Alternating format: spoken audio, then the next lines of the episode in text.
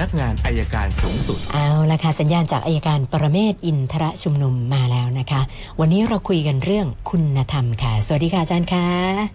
สวัสดีครับคุณสนันครับเสียงได้ยินชัดนะฮะชัดแจ๋วเลยค่ะอาจารย์โอเคครับ วันนี้จากกรณีที่มีการบุกจับเรื่องของการปลอมปนสินค้าและการโฆษณาสินค้าค่ะวันนี้นี่สิ่งที่น่าสนใจเรื่องหนึ่งคือการที่ดาราก็ดีเน็ตไอดอลก็ดีที่ลงโฆษณาหรือ ทำกิจกรรมเกี่ยวกับการประชาสัมพันธ์พีอาทั้งหลายเนี่ยค่ะก็เกิดคำถามขึ้นมา เกิดคำถามขึ้นมาว่าจริงๆว่าจะมีความผิดไหมถ้าเรียนกันตรงๆนะครับถ้าในกรณีที่รับจ้างโฆษณานะครับ โดยที่ไม่ได้พูดถึงว่าตัวเองเป็นผู้ใช้นะก็คงไม่เป็นไรก็แค่งานรับจ้างค่ะแต่ถ้าพูดถึงว่าตัวเองได้ใช้แล้วดีขึ้นค่ะทั้งๆที่ไม่ได้ใช้ ไอ้นี่สิครับคือปัญหาสส่วนใหญ่ก็แนวนั้นไม่นะใช่คะปัญหาอาจารย์ก็คือว่าการจัดการโฆษณาที่เกินความเป็นจริงค่ะอย่างสมมติเขาบอกมาเนี่ยเขาบอกว่าโฆโฆษณาอย่างนี้เราพูดเกินหรือไม่เกินเนี่ยเราเป็นแหล่งทุติยภูมิเนี่ยไม่เป็นไรค่ะแต่ปฐมภูมิก็รับผิดชอบไป เราก็ทำแค่นี้เราเข้าใจแค่นี้ แต่ถ้าในกรณีที่เราพูดถึงว่าตัวเราใช้ด้วยค่ะแล้วมันดีขึ้นมันสวยขึ้น มันขาวขึ้นไอ้อย่างเงี้ย แล้วถ้าไม่ได้ใช้อันนี้เป็นเท็จ มันก็เป็นความผิดในฐานโฆษณาที่เกินกว่าความเป็นจริงค่ะนะครับไอ้ส่วนจะเป็นถึงช่อโกงหรือไม่เนี่ยเดี๋ยวอีกประเด็นหนึ่งนะครับเพราะไอ้การช่อโกงเนี่ยก็ต้องเกี่ยวข้องกับว่าคนโฆษณาเป็นคนขายด้วยหรือเปล่าไอ้คนโฆษณาขายด้วย แล้วบอกว่าตัวเองใช้แล้วไปขายด้วย ไอ้อย่างเงี้ยไปจะไปติดเรื่องช่อโกงอีกข้อหาหนึ่งทีนี้จากการวิพากษ์วิจารณ์กันวันสองวันที่ผ่านมาเนี่ยมันก็เกิดแนวคิดขึ้นมาว่า จริงๆแล้วการรับจ้างโฆษณาเนี่ยต้องตรวจสอบด้วย เพียงแต่ผมเนี่ยยังยังไม่ค่อยเห็นด้วยอยู่ตอนหนึงก็คือว่าถ้าจะเอาความผิดกับพวกคนเหล่านี้ โดยอ้างว่าไม่ไม่ไม่ตรวจอาหารและยาก่อนเนี่ยดูมันจะหนักไปหน่อยค่ะเพราะว่าไม่มีใครรู้หรอกครับอาหารและยาตกลงจะทำอะไรต้องไปตรวจหมดทุกเรื่องเนี่ยมันก็คงไม่ใช่นะครับ แต่ถ้าหลังจากนี้เนี่ยหลังจากวันนี้ไปแล้วเนี่ย ถ้าไม่ตรวจอาหารและยาเนี่ยผมว่าน่าจะเป็นความผิดได้ค่ะนะครับ แต่ก่อนหน้านี้เนี่ยเราจะไปถึงจะเอาเขาตายเลยเหรอเขาก็ไม่รู้ ถามว่าคนในประเทศไทยจะรู้เรื่องอาหารและยามีสักกี่คนค่ะที่จะเปิดออยดู อันนี้ก็ตั้งข้อสังเกตนะครับ ไม่ได้ขัดแย้งใครจะจะบอกว่าบางทีเนี่ยเราเล่นกันจนเลยเกินเลยแต่จะเอากันให้ได้นะครับ อันนี้ก็ฝากเป็นข้อสังเกตแต่ว่า ถามว่าถ้าไม่ได้ใช้ผิดไหมผิดแน่นอน ผิดชั้นโฆษณาเกินความเป็นจริงค่ะนะครับแต่จะเอาถึงขนาดทำไมไม่รู้ออยจะอ้าง อันนั้นที่ที่หลายท่านพูดผมว่ามันมันเยมัอะนเยเยอะอะไปไปหน่อยใช่ไหมคะแต่หลังจากวันนี้แล้วเนี่ยนะครับ หลังจากวันนี้แล้ว ผมว่าต่อไปคงต้องมีการตรวจสอบเป็นมาตรฐานใหม่ เป็นคุณธรรมใหม่ของผู้รับจ้างโฆษณาที่จะต้องตรวจสอบสินค้าซะก่อน ครับก็ฝากเป็นข้อสังเกต วันนี้คุณสุนันท์มีคำถามไหมครับ เริ่มเรื่องเดียวกับที่อาจารย์พูดถึงนะคะ คุณนิรมนก็สงสัยว่า คือเธอบอกว่าสินค้าของอายี่ห้อเนี้ยขายมาจะเป็น ครับสิบปีแล้ว ถ้าไม่มีการร้องเรียนเนี่ยเขาบอกว่าหน่วยงานบ้านเรานี่คือไม่มีการไปตรวจสอบไม่มีเชิงรุกเลยใช่ไหมคะ เขาสงสัยประเด็นเนี้ยทำนองนั้นแหละครับ คือคือความจริงในในในหลายหลาย ๆ เรื่องเนี่ยนะครับ มันต้องมีการสอบซ้ำ เรื่องอาหารและยาก็ต้องสอบซ้ำเรื่องการโฆษณาเนี่ย ก็ต้องสอบซ้ำงั้นหน่วยงานออยก็ดีคุ้มครองผู้บริโภคก็ดี ต้องต้องมีหน่วยงานหน่วยงานหนึ่งที่คอยตรวจสอบอยู่ไม่ใช่ปล่อยให้ล่วงเลยมา เออมันคงไม่ใช่นะครับเพราะงั้นจริง ๆ ส่วนหนึ่งมันความบกพร่องที่นี่มันเกิดจากความละเลยของหน่วยงานของรัฐด้วยครับ ค่ะ แล้วก็คุณสุรศักดิ์นะคะก็สงสัย เอ่อเรื่องของการตรวจสอบความผิดของพระผู้ใหญ่นะคะ บอกว่าครับเอ่อการที่ผู้อำนวยการสำนักงานพระพุทธศาสนาดำเนินการตามขั้นตอนเพื่อจะตรวจสอบหาข้อเท็จจริงเนี่ยเขาถามว่าผิดตรงไหนทำไมต้องมีเครือข่ายอะไรไปจี้ให้ปลดผออด้วยเขาไม่เข้าใจอะค่ะอาจารย์เออ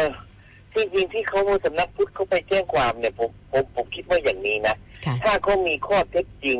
แล้วมีเหตุอันควรเชื่อได้ว่าเนี่ยพระผู้ใหญ่เหล่านั้นกระทำความผิด ก็เป็นเรื่องของเขาที่เขาจะไปแจ้งความค่ะนะครับ แจ้งความร้องทุกข์ก็ไม่ได้หมายความว่าผิดจริง ๆ แต่ค่ะเพียงมีหลักฐานน่าเชื่อว่าน่าจะเกี่ยวข้องก็แจ้งความได้แต่บอกว่าผู้ใหญ่เนี่ยเนี่ยเราเราชอบมีคำว่าผู้ใหญ่บ้านเราอย่างเงี้ยค่ะสมมติอะผมยกตัวอย่างนะคุณสุนันท์นะ สมมติว่าเอ่อไปตรวจพบว่าที่วัดแห่งหนึ่งเจ้าอาวาสมียาเสพติดไว้ในความครอบครอง เราต้องพูดคุยไหม เราก็ไม่ต้องพูดคุยงั้นเราไม่ดำเนินคดีไปได้เลยค่ะอย่าอย่าไปมองความแตกต่างระหว่างชนชั้นหรือตำแหน่ง อะไรที่เขาเห็นว่าผิดเขาแจ้งความก็แจ้งความไปค่ะแล้วเขาเอาตัวมาดำเนินคดีก็ก็ให้การกันไปนะครับ แต่ถ้าพยานหลักฐานไม่พอก็ไปออกหมายจับมันไม่ได้ก็ก็แค่นี้ผมบอกว่าต้องตัดออกวันเนี้ยที่บ้านเรามันสับสนเนี่ยเพราะมันปนกันหมดนะครับ ปัญหาปัญหามันอยู่ที่ว่ามันมีส่วน ในการกระทำความผิดหรือไม่ก็สอบสวนกันไปก็พอครับคุณชัดชัยบอกว่าเขาซื้อบ้านหลังหนึ่ง แล้วก็ทำเรื่องกู้กับแบงค์นะใช้ชื่อเขาคนเดียวนะคะ แล้วก็ตอนนี้ก็ยังมีครับภาระผ่อนอยู่นะต่อมาหลังจากซื้อบ้านผ่อนบ้านหลังนี้อยู่เนี่ยนะคะ ก็ได้ไปจดทะเบียนสมรสกับผู้หญิงคนหนึ่ง ก็เลยสงสัยว่าเอ๊ะแล้วบ้านหลังนั้นเนี่ย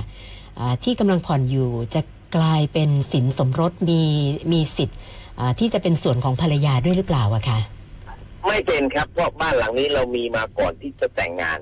มันจึงเป็นชิ้นส่วนตัวชิ้นส่วนตัวคงเป็นชิ้นส่วนตัวตลอดการครับคุณนัทวิทย์บอกว่าขับรถยนต์แล้วไปชนกับมอเตอร์ไซค์ปรากฏว่าคนขับได้รับบาดเจ็บนอนโรงพยาบาลหลายวัน ประกันก็ครับรับผิดชอบค่ารักษาให้นะผู้เสียหายก็ปรากฏว่าเอ่อ ตอนนี้ออกจากโรงพยาบาลมาตั้งนานแล้วนะแล้วก็มาเจรจาค่าเสียหายกัน นัดให้มาที่โรงพักหลายครั้งเขาก็ไม่มา แต่พอคุยทางโทรศัพท์ ก็บอกว่ารอใบรับรองแพทย์บ้างติดนู่นติดบี้บ้างนะซึ่งเขาบอกว่าเขาจะจ่ายให้โดยตรงเลยเอ่อเดี๋ยวนะคะ แต่ว่า อ๋อ ทางผู้เสียหายจะให้เขาจ่ายเงินให้เองเลย ส่วนเรื่องค่ารักษา ค่าซ่อมรถ ค่าเสียเวลานะคือไม่อยากจะไปคุยกับตำรวจนะคะ ก็เลยปรึกษามาว่า แบบที่เขาว่ามาเนี่ยมันจะดีไหมคะอาจารย์เดี๋ยวมันจะมีปัญหาหรือเปล่า คือมันตกลงได้หมดนะครับ ตรงไหนที่สะดวกนะนะค่ะมันอยู่ตรงนี้คุณสุดันอยู่ตรงที่ว่าหนึ่ง คนที่ยอมพร้อมจะจ่ายพร้อมจะจ่ายไหมมีความรับผิดชอบไหมค่ะถ้าเขาพร้อมจะรับผิดชอบก็จบครับจะจ่ายตรงไหนก็ได้ตกลงคือเป็นเป็นข้อพิพาทที่จะระงับข้อพิพาทเราตกลงยังไงก็ได้ครับ ค่ะ อาจารย์คะแล้วอย่างเวลาเราไปจ่ายกันเองนี่เราควรจะทำหลักฐานอะไรยังไงไว้เพื่อเป็นถ้าประทำหกัลันกฐานบันทึกข้อตกลงกันไว้ ถ้าค่ะถ้าไปที่ตำรวจตำรวจก็ทำให้ว่าจ่ายกันเรียบร้อยแล้ว แล้วไม่ติดใจเอาความก็จะเขียนค่อนข้างจะครบถ้วนตามกฎหมายมากกว่าที่เราจะเขียนกันเองครับ ค่ะค่ะ คุณนุกูลอันนี้สอบถามความคิดเห็นอาจารย์นะคะ บอกว่าตัวลงแจ็คหมาเข้ามาทำการงานในบ้านเราเนี่ยสำหรับอาจารย์คิดว่าดี หรือไม่ดีอย่างไร มันก็คงจะถ่ายทอดเทคโนโลยีหรือความรู้ใน knowledge ให้เราได้ค่ะแต่ต้องไม่ลืมนะครับ แจ็คหมาเนี่ยเขาเป็นคนทำกำไรอืม และคิดว่าเขาจะทำให้นักฟรีๆแต่ผมไม่ค่อยเชื่อหรอกครับว่าเขาจะทำให้เราฟรีๆเขาก็ทำเพื่อประโยชน์ของเขาหนึ่งล่ะประโยชน์ของประเทศเขาเป็นอันที่สองส่วนเราก็อาจจะสร้างให้ก่อนในตอนแรก สร้างให้ระบบเศรษฐกิจมันเดินได้ แล้วสุดท้ายก็ตักตวงเอาผลประโยชน์ไป อันนี้เป็นเรื่องปกติครับคุ คุณชลิตบอกว่าคุณพ่อไปค้ำประกันการซื้อรถให้กับคนรู้จักกัน ปรากฏว่าปัญหามาแล้วนะคะ คนซื้อขาดส่ง แล้วก็ถูกฟ้องมีการไปขึ้นศาลไกลเกลี่ยกัน หลังจากนั้นปรากฏว่า คนซื้อก็ยังขาดส่งตามที่ไกลเกลี่ยตกลงกันไว้อีก แล้วก็ตอนนี้คุณพ่อไปสืบทราบมาว่ารถเนี่ยเอาไปจำนำกับ พวกโต๊ะพนันบอลไว้แล้วนะคะอ่าโดยที่บริษัทไฟอ่าแนนซ์ยังไม่รู้ เขาก็เลยถามมาสามครับข้อค่ะอาจารย์ ข้อที่หนึ่งก็คือครับถ้าบริษัทไฟแนนซ์จะไปยึดรถไป แต่ว่าไม่มีรถให้ยึดเนี่ย ผู้ซื้อจะถูกฟ้องดำเนินคดีในข้อหายักยอกทรัพย์หรือเปล่าคะถูกต้องครับใช่ ใช่เลยนะคะ แล้วก็ข้อที่นะฮะสองเขาบอกว่า พ่อเขาในฐานะที่ไปค้ำจะโดนฟ้องข้อหายักยอกทรัพย์ด้วยหรือเปล่า ไม่ครับ ผู้ค้ำไม่โดนนะผู้ค้ำไม่โดนค่ะ แต่ว่าถ้าทางที่ดีถ้ารถอยู่ที่ไหนผู้ค้ำแจ้ง แจ้งให้บริษัททราบเป็นหนังสือว่ารถอยู่ที่นี่นะค่ะที่ตามยึดมา มันจะลดหนี้ลงได้ครับ ค่ะ แล้วก็ข้อ 3เขาบอกว่าถ้าฟ้องบังคับคดีนะคุณพ่อเขาซึ่งเป็นข้าราชการบำนาญเนี่ยนะคะ จะโดนอายัดเงินเดือนด้วยหรือไม่ ไม่ครับแค่การบำนาญหรือแค่การประจำก็ไม่โดนอายัดเงินเดือนครับค่ะนะแล้วก็มีแถมค่ะอาจารย์ก็บอกว่า ถ้าไม่สามารถอายัดเงินเดือนได้เนี่ย คุณพ่อจะถูกบังคับให้ชำระหนี้ยังไงอะคะ ก็บังคับมาจากทรัพย์สินคุณพ่อมีทรัพย์สินอื่นไหมมีทรัพย์สินอื่นก็ยึดทรัพย์สินอื่นของคุณพ่อมาขายทอตลาดครับ ค่ะ คุณพัทรพลบอกว่ามีเหตุการณ์รถเสียหลัก พุ่งเข้าชนบ้านเขา ปรากฏว่ากำแพงหน้าบ้านพังยับเยิน ข้าวของเสียหายเยอะพอสมควรนะคะ ก็เลยสอบถามมาว่า เขาสามารถที่จะไปฟ้องร้องศาลให้ชดใช้รวมทั้งเรียกค่าทำขวัญได้หรือเปล่าคะอาจารย์ ค่าเสียหายคิดเป็นค่าเสียหายเรียกได้อยู่แล้วครับ ถ้าเขาทำให้เราเสียหายเราก็เรียกได้ ค่ะทีนี้ไอการที่เขาขับรถมาชนเนี่ยจริงๆมันเป็นข้อหาอาญาก่อนนะ ขับรถเสียขับรถชนเนี่ยประมาทเนี่ยนะครับ เป็นเหตุให้ทรัพย์สินผู้อื่นเสียหายเนี่ยต้องให้ตำรวจเปรียบเทียบปรับด้วยครับแล้วตรงตรงค่าทำขวัญที่บอกจะบวกด้วยนี่ได้ได้ไหมคะอาจารย์ค่าค่าทำขวัญตกใจคือจริงๆแล้วต้องต้องเรียกว่าค่าทำขวัญเนี่ยต้องคิดเป็นคำนวณกันได้ว่าเป็นเป็นค่าเสียหายเรื่องรั้วเรื่องอะไรเรื่อง ค่าทำขวัญอาจจะเป็นเรื่องของการที่ไม่ได้ใช้ประโยชน์ในรั้วหรือในอะไร ตรงนั้นมากกว่าค่ะแต่ในในภาษากฎหมายค่าทำขวัญจริงๆมันไม่มีนะมันอ๋อใช้แต่คำว่าค่าเสียหายค่ะหรือค่าชดเชยเท่านั้นครับ ค่ะ คุณจารุวรรณบอกว่าพี่สาวเอาบ้านและที่ดินไปจำนอง คือบ้านและที่ดินเนี่ยราคาจริงมันน่าจะล้านกว่าบาท เอาไปจำนองในครับราคา3 0 0แสนแล้วก็เสียดอกเบี้ยเดือนละ6,000บาททำสัญญากัคนรับไว้หนึ่งปีนะปรากฏว่าขณะนี้ พี่สาวเสียชีวิตนะก็ยังไม่ครบสัญญาหนึ่งปีนะคะ ทางญาติจะครับไถ่ถอนคืน ไม่ทราบว่าจะต้องทำยังไง เพราะว่าพี่สาวเนี่ยเขาบอกมีสามีเป็นชาวต่างชาติด้วยอะค่ะอาจารย์ อืมอืมสามีจดทะเบียนนั่นเอ่ยอืมไม่ได้บอกค่ะอาจารย์ อ่า ก็ก็ไปลองดูถ้าจะไปถ่ายถอนทรัพย์สินอันนี้มา ก็รวมตังค์กันไปถ่ายถอนแล้วเดี๋ยวเขาค่อยมาว่ากันทีหลังว่าจะแบ่งปันกันยังไง ถ้าแบ่งปันกันไม่ได้ก็ขายบ้านไป แล้วก็แบ่งเงินคืนอาจจะได้กำไรบ้างมากกว่าหรือหรือซ้ำครับ ค่ะ อาจารย์ถ้ามีเพิ่มเติมมาแล้วบอกว่าตกลงจดทะเบียนสมรสกับสามีชาวต่างชาติด้วยอ๋อจดจดทะเบียนสมรสแล้วสามีต้องเป็นใหญ่ฮะแต่ที่นี่สามีเป็นชาวต่างชาติใช่ไหมครับเขาก็จะไม่มีสิทธิ์ถือครองบ้าน ก็ถือครองสังหาริมอสังหาริมทรัพย์ไม่ได้นะครับเขาได้แต่ทรัพย์สินอื่นแต่เขาเป็นผู้จัดการมรดกได้ดังนั้นก็ร้องขอตั้งผู้จัดการมรดก และหาเงินไปถ่ายถอนบ้านหลังนี้มา มาเก็บมาไว้ก่อน ส่วนจะแบ่งปันให้ใครเดี๋ยวก็ค่อยว่ากันครับ ค่ะ แล้วก็อีกประเด็นที่เขาอยากทราบก็คือว่าค่าทนาย ค่าใช้จ่ายในการดำเนินคดีเนี่ยมันสูงไหมคะอาจารย์ มันแล้วแต่แล้วแต่แล้วแต่ทนายครับ แล้วแต่ประเภทบางคนก็แพงบางคนก็ถูกทีนี้ทีนี้ปัญหาก็เราเราเราแค่ฟ้องเพื่อแค่ใจสวนเพื่อเพื่อขอเป็นผู้จัดการมรดกมันก็ไม่กี่ตังค์หรอกครับคุณประเจิดบอกว่าเขากับภรรยา อย่าขาดกันเรียบร้อยเออลูกก็อยู่คในรับความดูแลของเขานะคะ ทีนี้ครับตอนเนี้ยเขาอยากจะยกลูกให้เป็นลูกบุญธรรมของพี่สาวนะแต่ว่าภรรยาที่อย่าขาดกันแล้วเนี่ยนะก็ยังไม่รับทราบนะคะ ทีนี้เขาสงสัยว่าจะต้องให้ภรรยาอดีตภรรยาเนี่ยมาเซ็นรับทราบยินยอมอะไรด้วยหรือเปล่าอะคะต้องดูบันทึกข้อตกลงการหย่าว่าใครเป็นผู้ปกครองบุตรครับ คุณประเจิถ้าดใครเป็นคนนั้นค่ะเป็นอาจาผู้รย์ปกครองบุตร